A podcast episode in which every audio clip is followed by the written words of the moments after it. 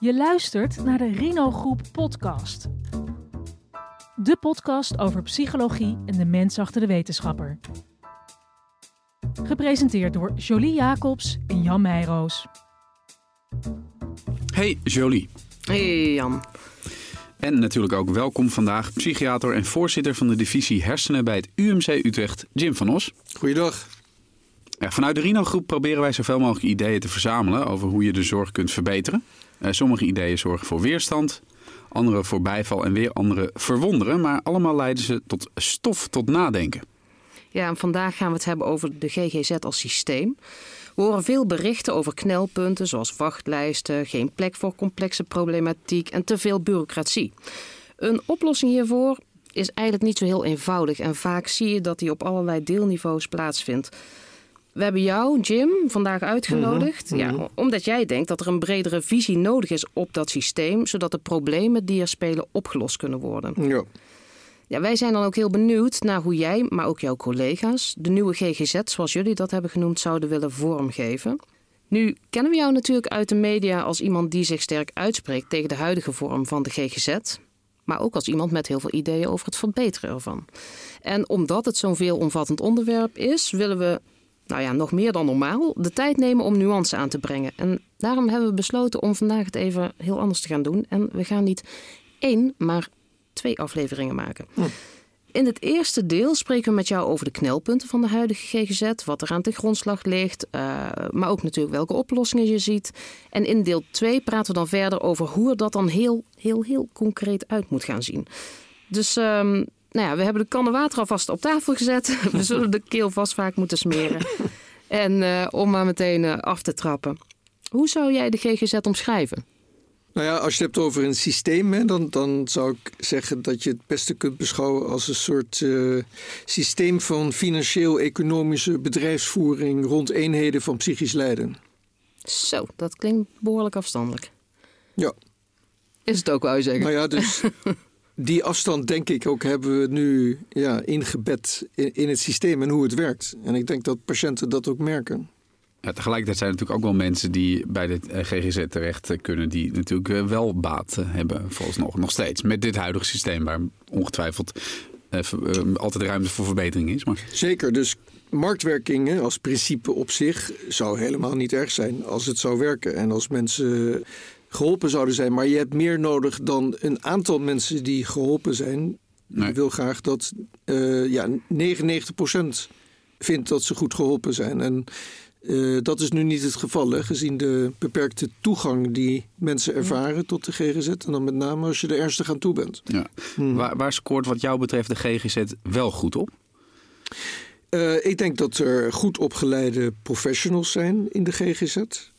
Uh, dat we ook best wel een idee hebben van wat de zorgbehoeften zijn van mensen. En ik denk dat een uh, verder voordeel is dat we niet het verstoppen en, en zeggen nou het loopt zoals het loopt en uh, that's it. We zijn eigenlijk voortdurend bereid tot discussie en onszelf te sprake stellen en te kijken of het beter kan. Nou, wat, wat weer heel positief is zou je kunnen zeggen. Ja. Wat is dan het grootste knelpunt? Nou, ik denk dat het grootste knelpunt is dat, wij, de, de knappe bollen, de psychologen en de psychiaters, de academische beroepen en ook de verpleegkundigen, dat wij dus ons eigenlijk al 50 jaar bezighouden met, met uh, ja, wat, wat, wat je kunt hebben aan symptomen en wat er moet zijn aan behandelingen. Maar wat gek is, is dat we ons nooit bezig hebben gehouden van, met de vraag van hoe organiseer je nou een systeem van zorg waarin je op populatieniveau zo goed mogelijke zorg voor zoveel mogelijk mensen organiseert. Het raar is dus dat in de somatische geneeskunde heet dat Health Services Research. Mhm. Grote tak van sport, public health. Allemaal dingen die bedacht worden. Hoe organiseer je het? De GGZ hebben het nooit gedaan. We hebben alleen maar gekeken, ja, we zijn heel knap in diagnose en behandelingen. Dus gaan we dat doen voor de hele populatie. Maar, maar wat ontstaat er dan? Nou, dit. Dus dat je ziet dat uh, er een 20% en nu al 25% jaarprevalentie is van psychisch lijden. Mm-hmm. Dat de GGZ een capaciteit heeft voor 8%. Ja, en dan heeft niemand bedacht hoe je dat gaat aanvliegen. Want we trainen die 25% om, om naar de GGZ te gaan. Maar die GGZ heeft maar plaats voor 8%, waarvan de helft de POH GGZ. Dus waarom hebben wij de knappe koppen daar nooit nou eens is over gebogen hoe we dat gaan organiseren. Ja, maar waar, waar ligt dat aan? Dus, um, worden dingen te veel afgekaderd? Uh... Ja, wij zijn te veel in onze eigen ivoren toren gaan zitten van... goh, wat interessant, uh, de mentale ruimte en het brein... en randomized control trials en fantastisch, en wat zijn we goed bezig... en 250 psychotherapieën en 100 antidepressiva... Um, ja, ik denk dat we het spoor een beetje zijn kwijtgeraakt. En dat we nooit aan hebben gedacht dat we gewoon een public health probleem hebben op te lossen op populatieniveau. Waardoor ik meteen denk, uh, ik heb jou vaak horen praten over het, het schotten denken. Mm Zit hem daarin? Ja, ook. ook. Ja, ik denk, kijk, een van de, de, de dingen waar we nu allemaal tegenaan lopen, is dat we zien dat, dat het, het stoornisdenken heeft wel ertoe geleid dat we psychisch lijden niet meer goed in context zien. Uh, en dat we een beetje uit het oog zijn verloren dat met name GGZ en psychisch lijden één op één is verbonden met uh, sociale en existentiële problematiek. Uh, en met andere woorden, dat, dat heel veel psychisch lijden te maken heeft met schulden, armoede, bestaansonzekerheid, vechtscheidingen, immobiliteit, laaggeletterdheid, al die andere dingen. Veel sterker dan, dan uh, kanker en, en reuma en hart- en vaatziekten. En dat we dus veel meer moeten ook gaan denken in termen van hoe kunnen we ook de oorzaken, de sociale oorzaken, meer bij dat behandelplan betrekken van de GGZ. Laten we daar dan dadelijk even op terugkomen. Want dat heeft natuurlijk mhm. ook met diagnostiek te maken. Het al dan ja, niet stellen. Ja, zeker. dat denk ik ook. En als ik dan even intune op die, die schotten, dan denk ik, ja, maar die hebben toch ook een functie. Het is namelijk best handig om te monitoren hoeveel mensen waaraan lijden. Je kunt makkelijker ehm, zeg maar, uh, het geld traceren. Dus, dus mhm. geldstromen kijken waar we naartoe gaan. Mhm. Voor cliënten kan ik me voorstellen dat het heel prettig is om te weten... ja, ik ben nu bij iemand, er is iets met mij... diegene is hierin gespecialiseerd. Ja, hier ben ik veilig. Zeker, dus Kijk, er zijn altijd uh, situaties te bedenken dat iemand helemaal op zijn plek zit bij de specialist. Um, maar het lastige is dus dat je ook op populatieniveau moet bedenken. En dat, dat je ook kunt gaan nadenken over hoeveel mensen zijn ziek omdat ze schulden hebben. En het Instituut voor Publieke Waarde heeft dus in, een, in, in arme wijken uitgerekend dat mensen die echt in de ellende zitten vanwege eenzaamheid en schulden, als je gewoon de schulden zou afbetalen, dan uh, spaar je geld op de GGZ-consumptie die ze nu hebben. Want paradoxaal is het makkelijker om soms in de GGZ te komen dan in de schuldenhulpverlening een effectief antwoord krijgen. Dus uh, tuurlijk heb je mensen die veilig op hun plek zijn en, en mm. traumatherapie krijgen bij een ervaren psychotherapeut. Ja. Maar uh, mensen zijn niet aparte sociale delen en aparte mentale delen. Um, je moet in ieder geval de mogelijkheid hebben om, om daar waar het noodzakelijk is, uh, sociale hulp en psychische hulp gezamenlijk in te zetten. Nou, dus dat is waar die schotten eigenlijk wringen. Dat is waar de schotten wringen, ja, met name. En ook, uh, ja, er zijn ook andere schotten. Hè, dan met name het schot van publieke gezondheid en één op één gezondheid. Kun je uh, uitleggen? Ja, dus wij hebben de GGZ heel erg georganiseerd als een één op één sportje. Je zit met iemand in een kamer en die diagnosticeert je en die geneest je. Mm -hmm. Um, maar uh, vanwege die 25% prevalentie zijn we vergeten dat je ook uh, publieke vormen van zorg moet hebben. Om veel breder op publieke manieren psychisch lijden collectief naar beneden te brengen. Waar moet ik aan denken? Nou, bijvoorbeeld, uh, je kunt longkanker bestrijden door, door zieke mensen te opereren. Maar je kunt longkanker ook bestrijden door de accijns op sigaretten te verhogen. Dat is veel effectiever.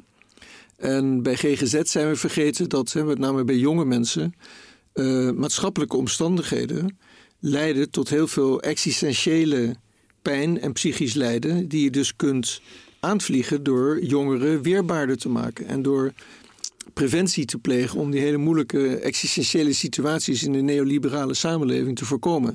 Dat is, en, en bij de cardiologie bijvoorbeeld is dat vanaf het begin het geval geweest. Dus die cardiologen die kunnen allemaal high-tech dingen in je hart.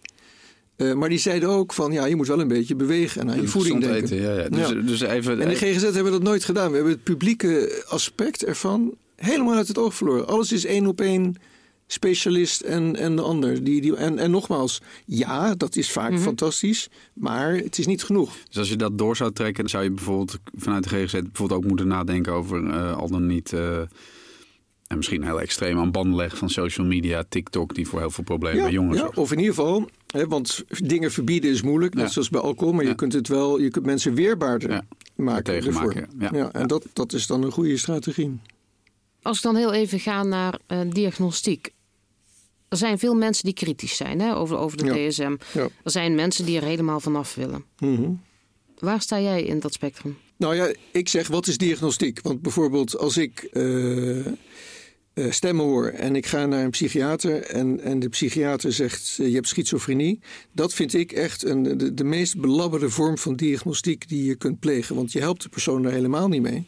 Je geeft hem een onbegrijpelijke mythische term, Label. eh, label, dat hij vervolgens gaat internaliseren als iets dat een genetische hersenziekte is of zo, want dat lees je op het internet, en dan ga je jezelf afschrijven. Dat, dat, dat, is, dat is helemaal niet mensen helpen. Als de psychiater zegt, jouw diagnose is stemmen horen, eh, en de context van het stemmen horen is, is dat je getraumatiseerd bent, dan, heb, dan geef je me echt tools. tools. Hij, hij eh, erkent mijn ervaring die ik heb van stemmen horen, en hij herkent de context waarin dat mogelijk tot stand is gekomen. Dat is een echte diagnose. En als ik dan vraag als, als patiënt, ja, maar is er geen medische diagnose die je me kunt geven? Dan zeg ik ja, dat heet psychosegevoeligheid in medische termen. Eh, dus een hele brede, breed begrip dat eh, precies wetenschappelijk ook juist is. Want eh, je kunt zeggen, wetenschappelijk gezien is schizofrenie een slecht idee. Dus, dus, dus echt, op geen enkele wijze is het sensitief of specifiek of te diagnosticeren met een hoge like, eh, diagnostische likelihood ratio. Het is gewoon wetenschappelijk flut. Ja, het, is- het is ook een wedstrijd die jij ooit eerder eh, bent Ja, aangegaan natuurlijk. Maar dat Ja. geldt voor heel, de, alle diagnoses. Hè. Wat, Ja. wat we nu zien is dat, dat psychopathologie is gewoon heel persoonlijk. Het is complex, het zijn netwerken, het verandert over de tijd. Eh, en je kunt wel zeggen, nou je hebt tien grote syndromen. En dat is wetenschappelijk ook heel goed. Want dat is aangetoond. Je hebt psychosegevoeligheid, stemmingsgevoeligheid, verslavingsgevoeligheid, eh, autisme spectrum. Dus je hebt tien grote spectra waarin dingen zich kunnen uiten. Maar het overlapt enorm over de tijd. Maar nu heb je het ook over iets wat eh, is aangepast. Hè? Mede dankzij jou, zeg maar. De, de term schizofrenie is aangepast eh, in Nou dat ja, opzicht. ja, niet officieel, maar. Nee, maar het wordt wel meer... Ja, ja, goed.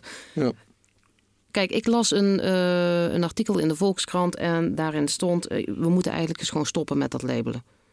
Stoppen met diagnose stellen. ehm. daar kwamen best wel veel reacties op. En heel veel reacties ook van Hmm. Ja. mensen die zeiden... ja, maar ik heb er heel veel aan gehad. Ja. Ik ben heel blij dat Ja. ik nu weet dat ik eh, een autisme spectrumstoornis heb. Ja, dus autisme spectrum, dat ligt vaak heel fijn. Hè? En dat, dat vind ik ook een goede diagnose. Want het is de enige in DSM-5 waarin ze hebben gezegd... nou, ga van al die labels af. We zeggen gewoon, het is een spectrum, Spectrum, van ja. menselijke variatie. Ja. Nou, doe dat dan ook met psychose en doe dat ook met stemming en angst. En zeg gewoon, er zijn tien spectra van ervaringen. Eh, En het is als bloeddruk, je kan er een beetje van hebben, je kan er veel van hebben. Maar je kan er ook zorgbehoeften bij ontwikkelen. Dus dat is prima. Maar bij, bij psychose is dat niet gelukt in de DSM-5. Eh, omdat de EPA zei van ja, dat, het zorgverzekeringsstelsel kan zich daar niet aan aanpassen. Dat is te ingewikkeld. Dat is, dat is bijna, bijna, ja, het is niet lachwekkend als het niet zo, Ja. eh, eh, als het niet zo triest zou zijn, ja, toch? Ja, dus wat je nu hebt, hè, dat, en dat heb ik ook. Dus eh, ik heb in de tijd een docu gemaakt met mijn nicht. Toen ze haar negende diagnose kreeg. Eh, dus je bent in het begin opgelucht. Oh, het is bipolaire stoornis.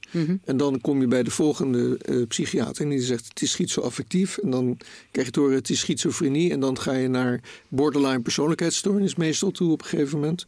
Dus dat, dan zijn, en tegen die tijd denkt de klant hè, die de eerste keer tevreden Ja. was... bij de vijfde diagnose denkt hij nou die mensen weten echt niet waar ze het over hebben. Ja, of er is iets echt gigantisch mis. Ja, ja, Ja, dat ja. idee. Ja, Met, met het systeem en met mij. ja, Ja. met alles in principe. Ja, precies, ja, ja. zeker. Ja. Ja. Maar ben je er dan voor om eh, überhaupt die, die diagnoses niet meer op die manier te stellen? Nou, wat ik, wat ik doe, gewoon als ik mensen zie, eh, dan, dan zoek ik naar eh, woorden die je samen kunt co-creëren om eh, die aha-beleving, waar jij het Mhm. over hebt. Nu Ja. begrijp ik wat ik heb. Ja, Om, om die te zoeken samen. En dat kan dan zijn, weet je, je, hebt, je, je hoort stem in het kader van trauma. Dat kan een enorme belangrijke diagnostische interventie zijn die je dan pleegt. En dan heb je de diagnose. Dat is de diagnose. Ik zou niet weten wat, wat, wat je nog meer nodig hebt. Dus als de persoon die je herkent en jij die herkent.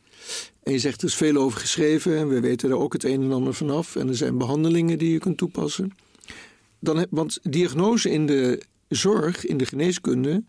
is alleen maar een vehikel om bij de juiste behandeling te komen. En om iets over de prognose te kunnen zeggen. Mhm. Maar dat kunnen we zelden. Maar dat is diagnose in de geneeskunde. Het enige doel van diagnose is om bij de juiste behandeling te komen, bij de zorgbehoeften. En we weten van alle diagnoses in de DSM dat ze niet corresponderen met de zorgbehoeften. Dus wij hebben het enige systeem in de geneeskunde, dat is eh, het diagnostische systeem, dat is losgezongen van de zorgbehoeften. Maar zou je dan zeggen, weg ermee? Ja, ik zou zeggen, weg ermee en zorg, zeg gewoon, houd wetenschappelijk. En wetenschappelijk hebben we hele goede gronden om aan te nemen dat er tien brede syndromen zijn die je kunt gebruiken als, als diagnostiek. Angst, overwegend angst, Ja. overwegend depressie, overwegend psychose, et cetera. En dat is een uitstekende eh, spectrumdiagnose waar mensen mee verder kunnen als ze Ja, je, medisch, psychologisch willen weten waar ze, waar ze zitten. in plaats van dat je het helemaal inkadert, eh, Ja. is het meer een richting. Waar je richting. op, in opstuurt. Precies, dus je geeft een brede richting als officiële diagnose en die ga je dan persoonlijk invullen. Ja. Dus je hebt psychose spectrum en bij jou zit het met, hè, in, in de hoek van stemmen van, eh, die te maken hebben met trauma. Stel nou dat die GGZ, de- het systeem van de GGZ moet ik dan natuurlijk zeggen, dat er dat over tien jaar nog steeds hetzelfde uitziet. Wat zijn de gevolgen daarvan? Nou, dat, dat Thomas Kuhn eh, geen gelijk heeft gehad. Want, want eh, we zijn al 15 jaar bezig. En als het goed is, eh, na 25 jaar kantelt het systeem. Ehm, dus ik, eh, dat, de, de wetenschapsfilosoof die zei dat, dat revoluties duren 25 jaar. Maar ehm, als het over 10 jaar nog zo is, ehm, dan denk ik dat wij te weinig hebben geluisterd naar patiënten. En wat zijn concrete gevolgen? Concrete gevolgen zijn dus dat de ontwikkelingen die we nu zien, in de vorm van een soort parallelle GGZ die ontstaat eh, bij de herstelacademies, bij eh, de complementaire en alternatieve genezers, die Ja. massaal in eh, de vraag naar lichaams- en belevingsgerichte behandelingen zijn gesprongen, Mhm. dat dat wordt versterkt. Eh, en dat dus burgers op partijen gaan stemmen die eh, zeggen: wij willen dat dat in, in, het verzek- in het pakket komt. In het basispakket komt. En dat dat beter wordt opgetuigd. Maatschappij, eh, maatschappij ontwrichtend? Nou, niet maatschappij ontwrichtend, denk ik. Want mensen vinden hun weg wel. Dat is nu ook al zo. Hè. Er worden meer Mhm. mensen behandeld buiten de GGZ, raar genoeg, voor psychisch lijden, Ja. dan binnen de GGZ. Maar we, hebben- we geven ons daar geen rekenschap van, omdat we geen epidemiologische studies doen naar hoeveel mensen naar alternatieve Ja. genezers gaan. Want zie jij dat er dan nu al echt behoefte is aan een soort van andersoortige psychische hulp dan, dan wat de GGZ nu biedt? Ja, dus je kunt ook vragen: eh, zijn er veel, zijn er al wachtlijsten bij leergroepen bij herstelacademies? Bijvoorbeeld? En bijvoorbeeld eh, eh, trauma release eh, exercises, tension release, trauma-based tension release exercise groepen bij ENIC. Nou, Ze, ze kunnen niet genoeg groepen organiseren voor de mensen die dat willen hebben. Stemmen horen groepen bij herstelacademies extreem populair. Dat zijn mensen die hebben dan cognitieve gedragstherapie gedaan en die, die gaan daar naartoe. Dus het gebeurt al, denk ik. Het schuurt ook wel heel erg tegen die, tegen die, die stortvloed aan life coaches aan op die manier. Of Ja, vind, dus je ook dat, vind je ook dat, de, dat het Ja. daar ook een verantwoordelijkheid ligt? Dat je mensen niet Ja. zaakjes, want je hebt natuurlijk ook heel veel ja, een beetje kwakzalvers rondlopen die, die, allemaal een beetje wandelcoaches. en, Nee, eh, zeker. Dus daar zullen we in deel 2 op terugkomen. Maar waar, waar ik van uitga is dat de complementaire en alternatieve genezers... Hè, die hebben een psychosociaal deel en een medisch deel. Dat zijn HBO-plus opgeleide mensen. Heel veel basispsychologen ook. Die eh, eh, aangesloten zijn bij een beroepsgroep. Het zijn ongeveer 8500 mensen.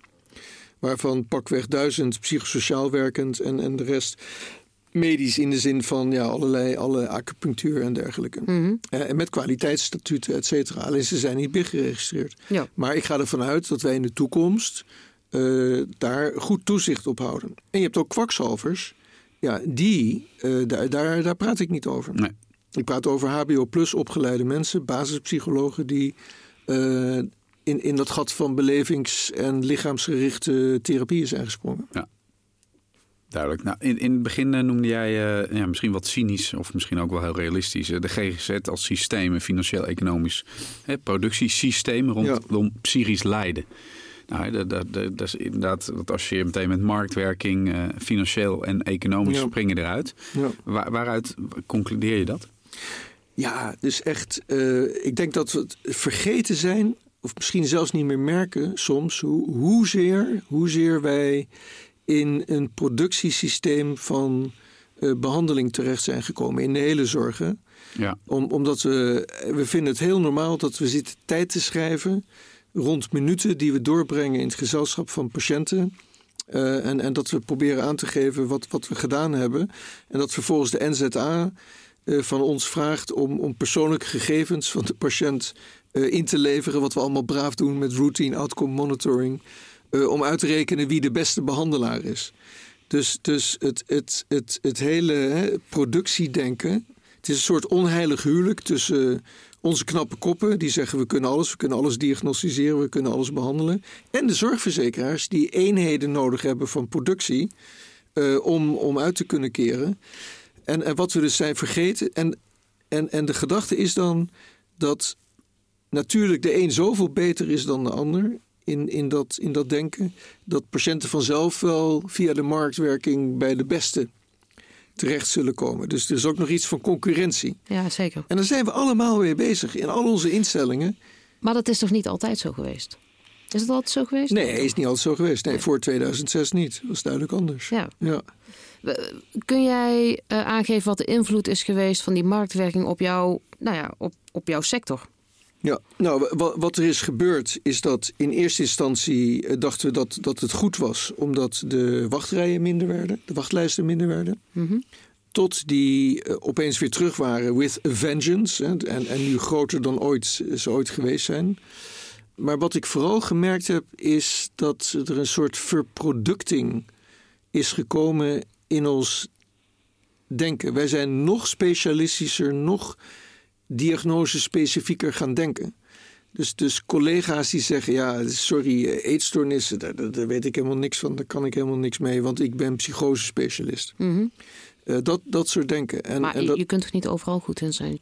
Je, nou, ik denk, ik zie het vooral als menselijkheid. Uh, dus dat je, dat je, als je ervaring krijgt in de GGZ, mm -hmm. dan leer je werken met, met je menselijkheid. En uh, je probeer je mensen te begrijpen en samen taal te creëren. En dat is ervaring volgens mij. Wat we vooral nodig hebben in de GGZ is ervaring.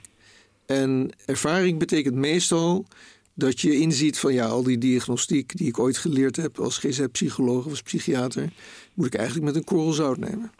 Heeft die marktwerking ervoor gezorgd dat, dat zorgverleners anders omgaan met hun, met hun patiënten? Uh, ja, zeker, ja. Want... Want jij had het net over tijdschrijven. Hè? Ik, heb, ik heb hem zelf even opgeschreven. Um, ja. Heeft dat invloed gehad? Ja, want je zit toch in je, in je achterhoofd met van, van oké, er, er, moet een diagnose komen, er moet een evidence-based behandeling komen. Mm-hmm. En je hebt zoveel uh, tijd en, en, zoveel directe behandeltijd en zoveel tijd om te schrijven en indirecte tijd. Dus je, je zit het al helemaal in te kaderen in, in, in het framework uh, wat je, van wat je is voorgeschreven. En ik denk dat dat wel degelijk invloed heeft, ook omdat de zorgverzekeraar steeds meer in de spreekkamer is gekomen. Die zit eigenlijk naast je en geeft je aan van wat je wel en wat je niet mag diagnosticeren. Aanpassingsstoornis mag dan niet. En uh, geeft aan wat je wel en niet mag behandelen. Psychodynamisch mag dan niet meer, want dat is niet evidence-based. Nou, ja. um, dus, dus het is een soort huwelijk geworden tussen de, de systeempartij en de persoonlijke behandelpartij. Die samen tegenover de patiënt zitten. En, en, kun je dan zeggen dat heeft invloed gehad op zeg maar, de algehele psychische gezondheid in Nederland of niet? Nou, ik denk wat, wat, wat ik uh, denk wat er gebeurd is, is toch dat wij in die concurrentiestrijd. Uh, en in dat, dat marktdenken wij toch ook een soort discours samenleving hebben ingeslingerd van wij, wij zijn de specialisten, we kunnen alles diagnosticeren en we kunnen alles behandelen. Want uh, er zijn ook hedge funds gekomen naar Nederland. En die, en die, die richten gewoon uh, ja, fantastische eh, klinieken in waarin ze hun eigen patiënten specialistisch selecteren. Ze zijn allemaal onze eigen patiënten specialistisch aan het selecteren. Ik doe alleen autisme, ik doe alleen angst, ik doe alleen depressie. Waardoor mensen buiten de boot vallen. Waardoor mensen de buiten de boot vallen, maar wij zelf ook ons steeds meer zijn gaan positioneren als wij zijn de specialisten. En, en vooral ook, wij worden steeds meer aangestuurd door managers. Wij kunnen helemaal niet meer, eh, hè, daarom gaan zoveel mensen voor zichzelf beginnen. Ja, helaas is dit ook wel een parallel die je ook in het onderwijs bijvoorbeeld ziet. Er Ja. lopen ook veel te veel managers Ja, rond die ook Onderwijs, in... eh, politie, ja. verpleegkundigen. Zeker. Mensen worden helemaal gek van al die managers. Ik las ergens dat jij zei van ja, wat we eigenlijk zijn kwijtgeraakt door die marktwerking, dat zijn eigenlijk simpelweg de waarden. Ja, ja. nou dat vind ik erg belangrijk inderdaad. Want eh, waar is nou de waarde in, in een instelling, een GGZ-instelling? Voelen we nou met ons allen in, in een regio bijvoorbeeld, hè, ik noem maar wat, Zuidoost-Amsterdam, voelen we dan alle instellingen die zich bezighouden met sociaal domein en zorg en GGZ, voelen wij nou met elkaar de noodzaak echt om samen voor die populatie te staan en de, de zo goed mogelijke zorg voor zoveel mogelijk mensen te leveren? En dat is niet zo, want als dat zo zou zijn, dan zou je gewoon gaan improviseren als er iemand voor de deur staat met ernstige zorgbehoeften. En zou je niet zeggen: Sorry, ik voel me niet competent. Nee, maar met, gebied. met hè, jij noemde net de schotten, dan wordt het ook wel vrij moeilijk natuurlijk. Ja, Om precies. eh, een soort van één voor al en alle voor één, zeg maar, Precies, eh, mentaliteit te handhaven. Dus je kunt niet meer de waarden samen beleven, omdat, omdat iedereen voor zich is. Eh, en, en, en je die schotten hebt. Ja. Eh, dus dat hele waardegerichte werken eh, is daarbij in het slop gekomen. Want je zegt gewoon bij, bij de poort. heb je mijn specialiteit of niet? Nou, en is het niet te ernstig? Hè? Is er geen verslaving, suicidaliteit, agressie, ernstig autisme, niet de Nederlandse taal machtig zijn, chronische psychose? Oké, dan mag je binnenkomen. Dus dan ben je al, dan, dan, dat is al zo tegenover alle waarden die we eigenlijk als hulpverlener, waar- waarom we hulpverlener zijn geworden, daar, daarmee corrumpeer je, je je eigen hart, denk ik. Ja. Ja, en ehm, eh, complexe. eh, nou, mag ik stoornissen zeggen? Want ik wilde het eigenlijk zeggen. ik weet even niet of je ik moet mag wat zeggen. hè? Dus Ja, complexe, co- complexe- problemen, zorgbehoeften, complexe Ja, zorgbehoeften. comple- complexe Zo, eh, zorgbehoeften.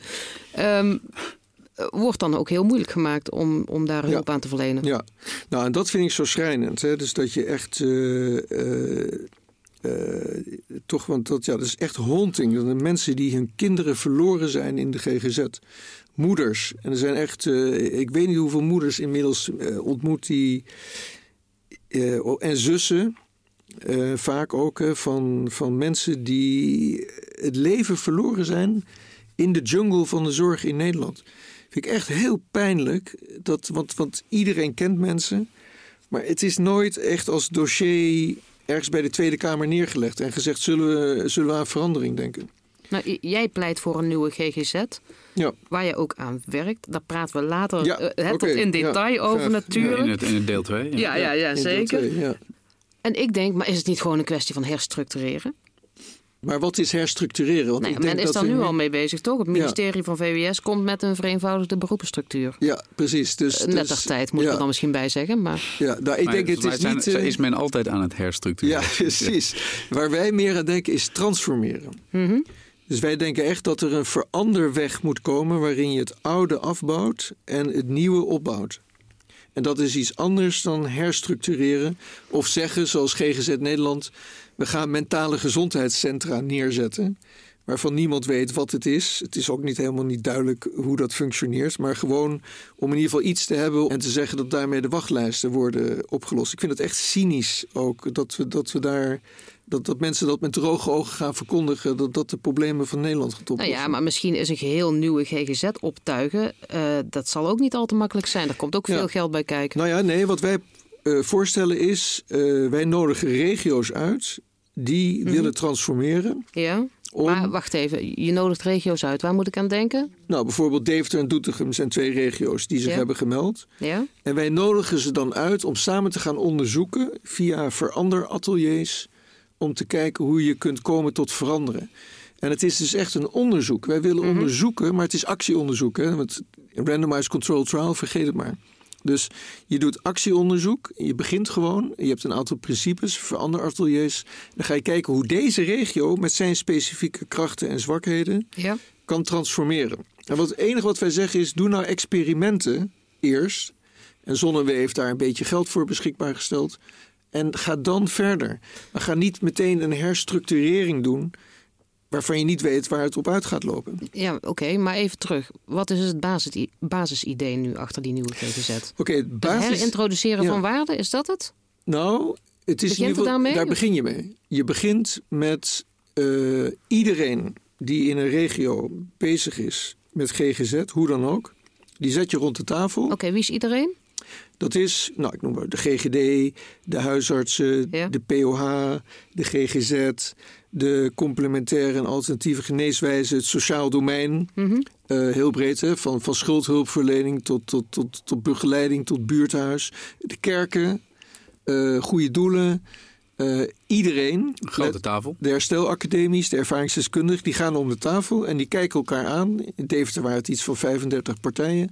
En die zeggen, wij gaan elkaar niet in de steek laten en de mensen die ons het meest nodig hebben niet in de steek laten. Mhm. Wij nemen de telefoon voor elkaar op. We nemen elkaar serieus. Eh, en, en we gaan elkaar niet ontwijken. Achter, eh, en, ach- achter bureaucratische muren ons verschuilen. Daar begint het mee. Daar begint het mee. Ja, eh, ja. Maar oké, dan heb je het bijvoorbeeld over Nou, een dat, is, regio. dat, is, dat is op zich wel al winst. Hè? Want er, er, is- er, er wordt nu natuurlijk wel heel veel verscholen. Vaak, ja, nee, is niet, niet mijn verantwoordelijkheid. Of dat Ja. is, past niet bij Ja. mijn taakpakket. Of, Ja. En dan wordt er inderdaad van het, het befaamde kastje naar het muurtje. Ja. Ja, als je het over waarde hebt, Jan, dan moet wel iedereen daarin mee kunnen gaan. Ja. Ja. En nu heb je het over de regio, eh, bijvoorbeeld Deventer in dit geval. Ehm, en ik denk, ja, maar begint het daarbij? Of begint het dan ehm, niet eh, bij de politiek? Of begint het dan eh, al op school? Of begint het dan... Waar nou ja, begint dat het is bij? interessant. Hè? Dus Kim Putters die heeft gezegd van ja, als de overheid geen visie meer ontwikkelt, als, ze die, als dat voorbij is en de overheid is meer een beheerder geworden van de, van de BV Nederland, dan zul je toch echt bottom-up met initiatieven moeten komen om die visie te ontwikkelen als burgers. En ik denk dat hij gelijk heeft. Waarom, waarom kunnen wij zelf niet bottom-up onze visie ontwikkelen en Mhm. Transformatie inzetten en zelfs binnen het bestaande krakkemikkige zorgstelsel met zijn marktwerking toch een soort eh, publieke GGZ-gedachte ontwikkelen. Aan het begin van deze podcast om- omschreef je de huidige GGZ in één à twee zinnen. Hoe zou je die nieuwe GGZ samenvatten in één, één, één zin? Wat is, ja, Zo wat goed is- mogelijke zorg voor zoveel mogelijk mensen. Ja, dat is de elevator pitch eigenlijk. Want die, Ja. klinkt, die klinkt, daar kan eigenlijk niemand wat op tegen hebben. En dat is ook zoals de Wereldgezondheidsorganisatie het, het neerzet. Zelfs in de armste landen. En daar lukt het wel. Zo goed mogelijk voor Vanwege zoveel zo mogelijk. goed mogelijke zorg voor zoveel mogelijk mensen. Ja, maar wordt het dan het, eh, het herinvoeren van een publieke sector? Ja, ik weet niet. Wij zijn semi-publieke sector natuurlijk als, als zorg. hè. Dus het heeft best wel een. een eh, alleen we zijn ingebed in een soort neoliberaal eh, marktdenken. Ja. Maar we zijn in wezen allemaal mensen met een goed hart als hulpverleners. Eh, die, die graag andere mensen willen helpen. Maar het systeem helpt ons niet echt daarbij. Dus wat wij moeten doen is onszelf zo organiseren dat wat wij willen in ons hart ook kunnen doen in de praktijk. Ik heb even natuurlijk eh, eh, de research gedaan, zeg maar. En op de website van die nieuwe GGZ zie ik staan dat het aanbod van hulp bij psychische kwetsbaarheid ook nadrukkelijk moet bestaan uit welzijnsaanbod, ervarings, ervaringsdeskundigheid en aanbod uit het publieke domein. Ja. Even concreet, waar moet ik aan denken? Ja, dus ehm, nou ja, bijvoorbeeld hè, mensen die werken in het sociaal domein, die weten alles van eh, schuldhulpverlening Mhm. en eenzaamheidsinitiatieven. En, en die wil je dus graag betrekken bij mensen die psychisch lijden. En het publieke aspect, daarmee doel ik vooral op eh, bijvoorbeeld eh, online zelfregie en herstelcentra. Eh, en e-communities. En natuurlijk de herstelacademies. Ja, dat ligt voor de hand. Hè. Dat is de parallele GGZ. Die hebben een soort leermodel van psychisch lijden. Die wil je erbij betrekken. Eh, en, en de GGZ. Dus wat je doet, is dat je zorgt dat die mensen verbonden zijn door dezelfde waarden. Ja. En dat de persoon die het betreft, de betrokkenen, die kunnen kiezen waar zij denken dat ze met hun hulpvraag het beste terecht kunnen. En Dus de patiënt kiest zelf. ja, zoals mijn collega Philippe de Lespaal zegt, er valt niks te voorspellen in de GGZ wie waarop gaat reageren. Mhm. Maar mensen kunnen wel een hele sterke voorkeur hebben om ergens te beginnen. Dus als ik bijvoorbeeld last heb van stemmen horen uh, en, complex uh, trauma, dan, dan kan ik ervoor kiezen om naar de een leergroep van de Herstelacademie te gaan. En daar werken met traumasensitieve yoga en uh, een stemmenhorengroep bijvoorbeeld. Maar ik kan ook kiezen om bijvoorbeeld naar een groep te gaan. geleid door een ervaren psycholoog rond Flash bijvoorbeeld. Of, ja, maar dan, dan ga ik heel even een hele oude discussie erin gooien. Uh, ik weet nog dat ik ooit met een uh, hernia bij mijn neuroloog kwam. En die neuroloog zei: Goh, wat wil je eigenlijk dat we voor jou gaan doen? En toen mhm. zei ik: Jij, jij, bent toch de specialist? Dank u. Dat is wat ik toen zei. Ja, ja, zeker. Dus dat zegt mijn moeder ook. Hè. Die wordt woedend op de huisarts. Die is 91. En dan vraagt de huisarts, nou, wat, wat, wat dacht u zelf? Ja, maar jou, jouw moeder is misschien geen cardioloog... of nee, hetgeen waar ze dan ook last maar dat is, dat is wat wij weten van de ervaringsdeskundigheid. Hè. Dus uh, mensen die vijf jaar door de GGZ zijn gegaan... met wisselende diagnoses, mhm. wisselende behandelaren... die zeggen allemaal... had iemand me maar helemaal aan het begin verteld wat ik nu weet... En dat is dat herstel van psychisch lijden is een niet-lineaire zoektocht. Ja. Waarbij je dingen iteratief moet proberen. En je, je kan bijvoorbeeld uh, beginnen met klassiek cognitieve gedragstherapie bij depressie. Als dat niet werkt, dan kan je yoga gaan doen. En als dat niet werkt, dan ga je misschien antidepressiva doen. Maar uh, uh, of je kan één jaar, je kan uh, cognitieve dagstherapie doen. En als het niet helpt, kan het jaar, na een jaar nog een keer proberen. Dan helpt het wel. Mhm. Die trajecten zijn niet te voorspellen. En wat we wel weten, is dat als mensen kunnen kiezen bij een behandeling die past bij hun wereldbeeld. Dat dat die uitkomst net weer een beetje gunstiger maakt. Dat ze, dat ze daar iets mee kunnen. Ja, maar je gaat er nog steeds vanuit dat mensen zelf kunnen kiezen. Ja, je, maar je kunt mensen helpen zelf te kiezen. Mm Want dat is de bedoeling ook, en daar komen we dadelijk op. Uh, de gesprekken die wij gaan voeren met mensen als ze binnenkomen in, die, uh, in dat ecosysteem, is niet een klassiek gesprek van de specialist met de patiënt. Dat gaat veel meer over wat, wat, wat ik in, in, in dat boek in 2014 heb beschreven, van de DSM-5 voorbij. Dat je een veel breder gesprek met iemand gaat voeren om tot reflectie te komen wat de mix is van existentiële, sociale, levensgeschiedenis en andere factoren in het beleven van psychisch lijden en hoe je je daartoe verhoudt. Om, en, en dan mensen helpen bij het palet van mogelijkheden dat er is. Om maar zo'n zo, zo, zo intake zou dus eigenlijk door een soort door eigenlijk meer door een generalist moeten worden. Ja, nou, wat, wij willen graag dat het gedaan wordt door een T-shaped professional. Dus dat, dat uh, liefst vier paar ogen. Sorry, het klinkt meteen. Hè? Ja, ja, het is fantastisch woord. Kun je dat in, uh, ja, in Nederlands professional is een, is een uh, klinisch psycholoog met 20 jaar werkervaring. Ja. Die ook zijn specialisme generisch kan inzetten. En bijvoorbeeld samen met een ervaringsdeskundige bij het begin van iemands traject een gesprek voert over wat is er aan de hand. Wat is er met jou gebeurd? En hoe kunnen we nou woorden gaan vinden en een beeld gaan krijgen van wat er met jou aan de hand is. En gegeven het ecosysteem met zijn palet mhm. aan mogelijkheden, wat het beste voor jou zou zijn. En dat hebben we nu niet. Nu is het one-way traffic. Je gaat gewoon naar iemand toe en je weet al, die gaat een diagnose stellen. En je weet al, die gaat een evidence-based behandeling doen. Maar het ecosysteem is veel breder. Kan alle kanten op gaan. Zoals? Zoals uh, een leergroep bij de Herstelacademie. Zoals schuldhulpverlening Zoals uh, een, een, lichaamsgerichte uh, behandeling bij een uh, alternatieve genezer. Zoals een buurthuisactiviteit, zoals een baan bij maatschappelijk verantwoord ondernemen. Maar zou het, zou het, is dit, want je zegt net van het is iteratief, dus je doet dat en dan na verloop van de tijd doe je, doe je, ga je misschien toch schakel je over naar iets anders. Maar kan het ook parallel naast elkaar bestaan? Dus dat je een beetje dit doet en een beetje dat. Zeker. Wat, wat, wat wij ook gaan doen is misschien heel paradox. Uh, wij gaan de capaciteit van de GGZ verdubbelen. Maar dat zou sowieso denk ik ook bij het oude systeem al, al voor ja, maar dan wordt het heel duur. En bij ons uh, voor hetzelfde geld. Oké, dit is een, een mooie uh, cliffhanger. Want eh, dat is een heleboel mensen die dit horen denken natuurlijk... Dat, dat, dat lukt nooit, maar dus daar komen we straks op. zeker, zeker.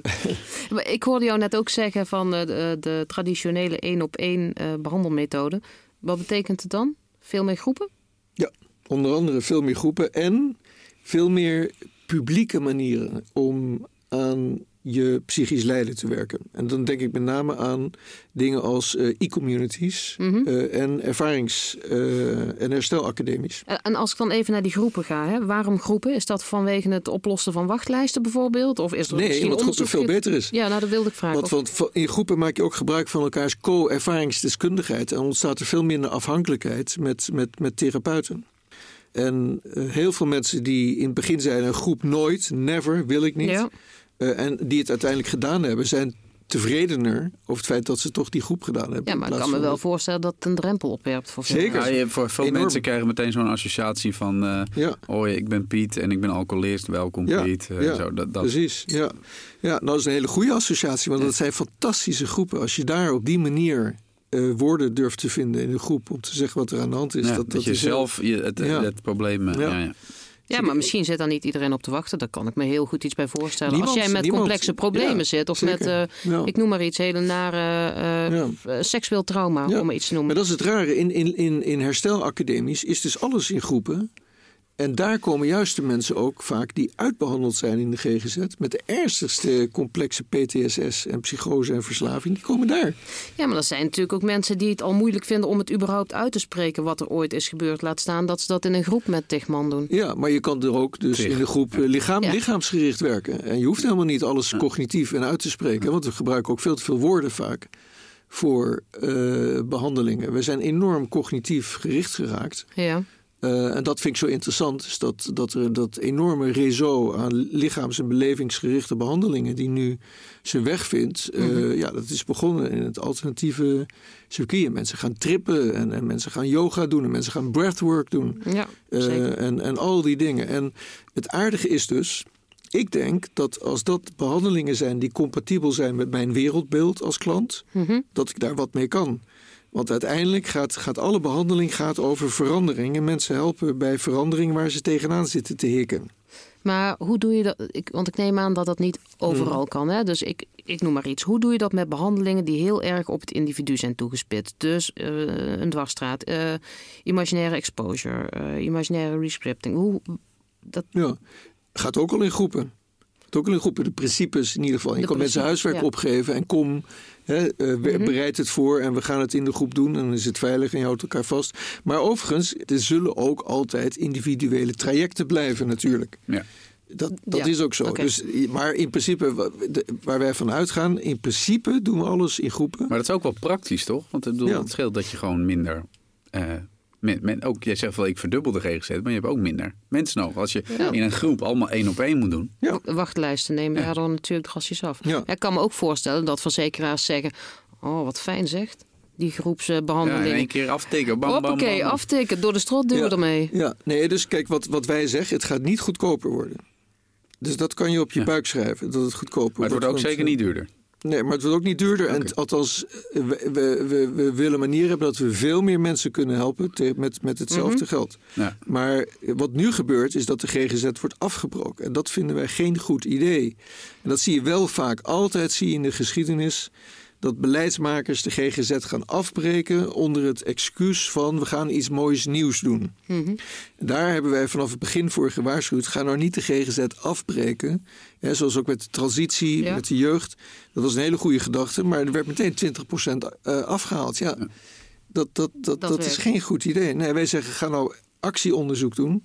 Ga het met elkaar uitvinden in de regio. En als je een beetje weet hoe het werkt in 5 à 10 regio's, rol het dan verder uit.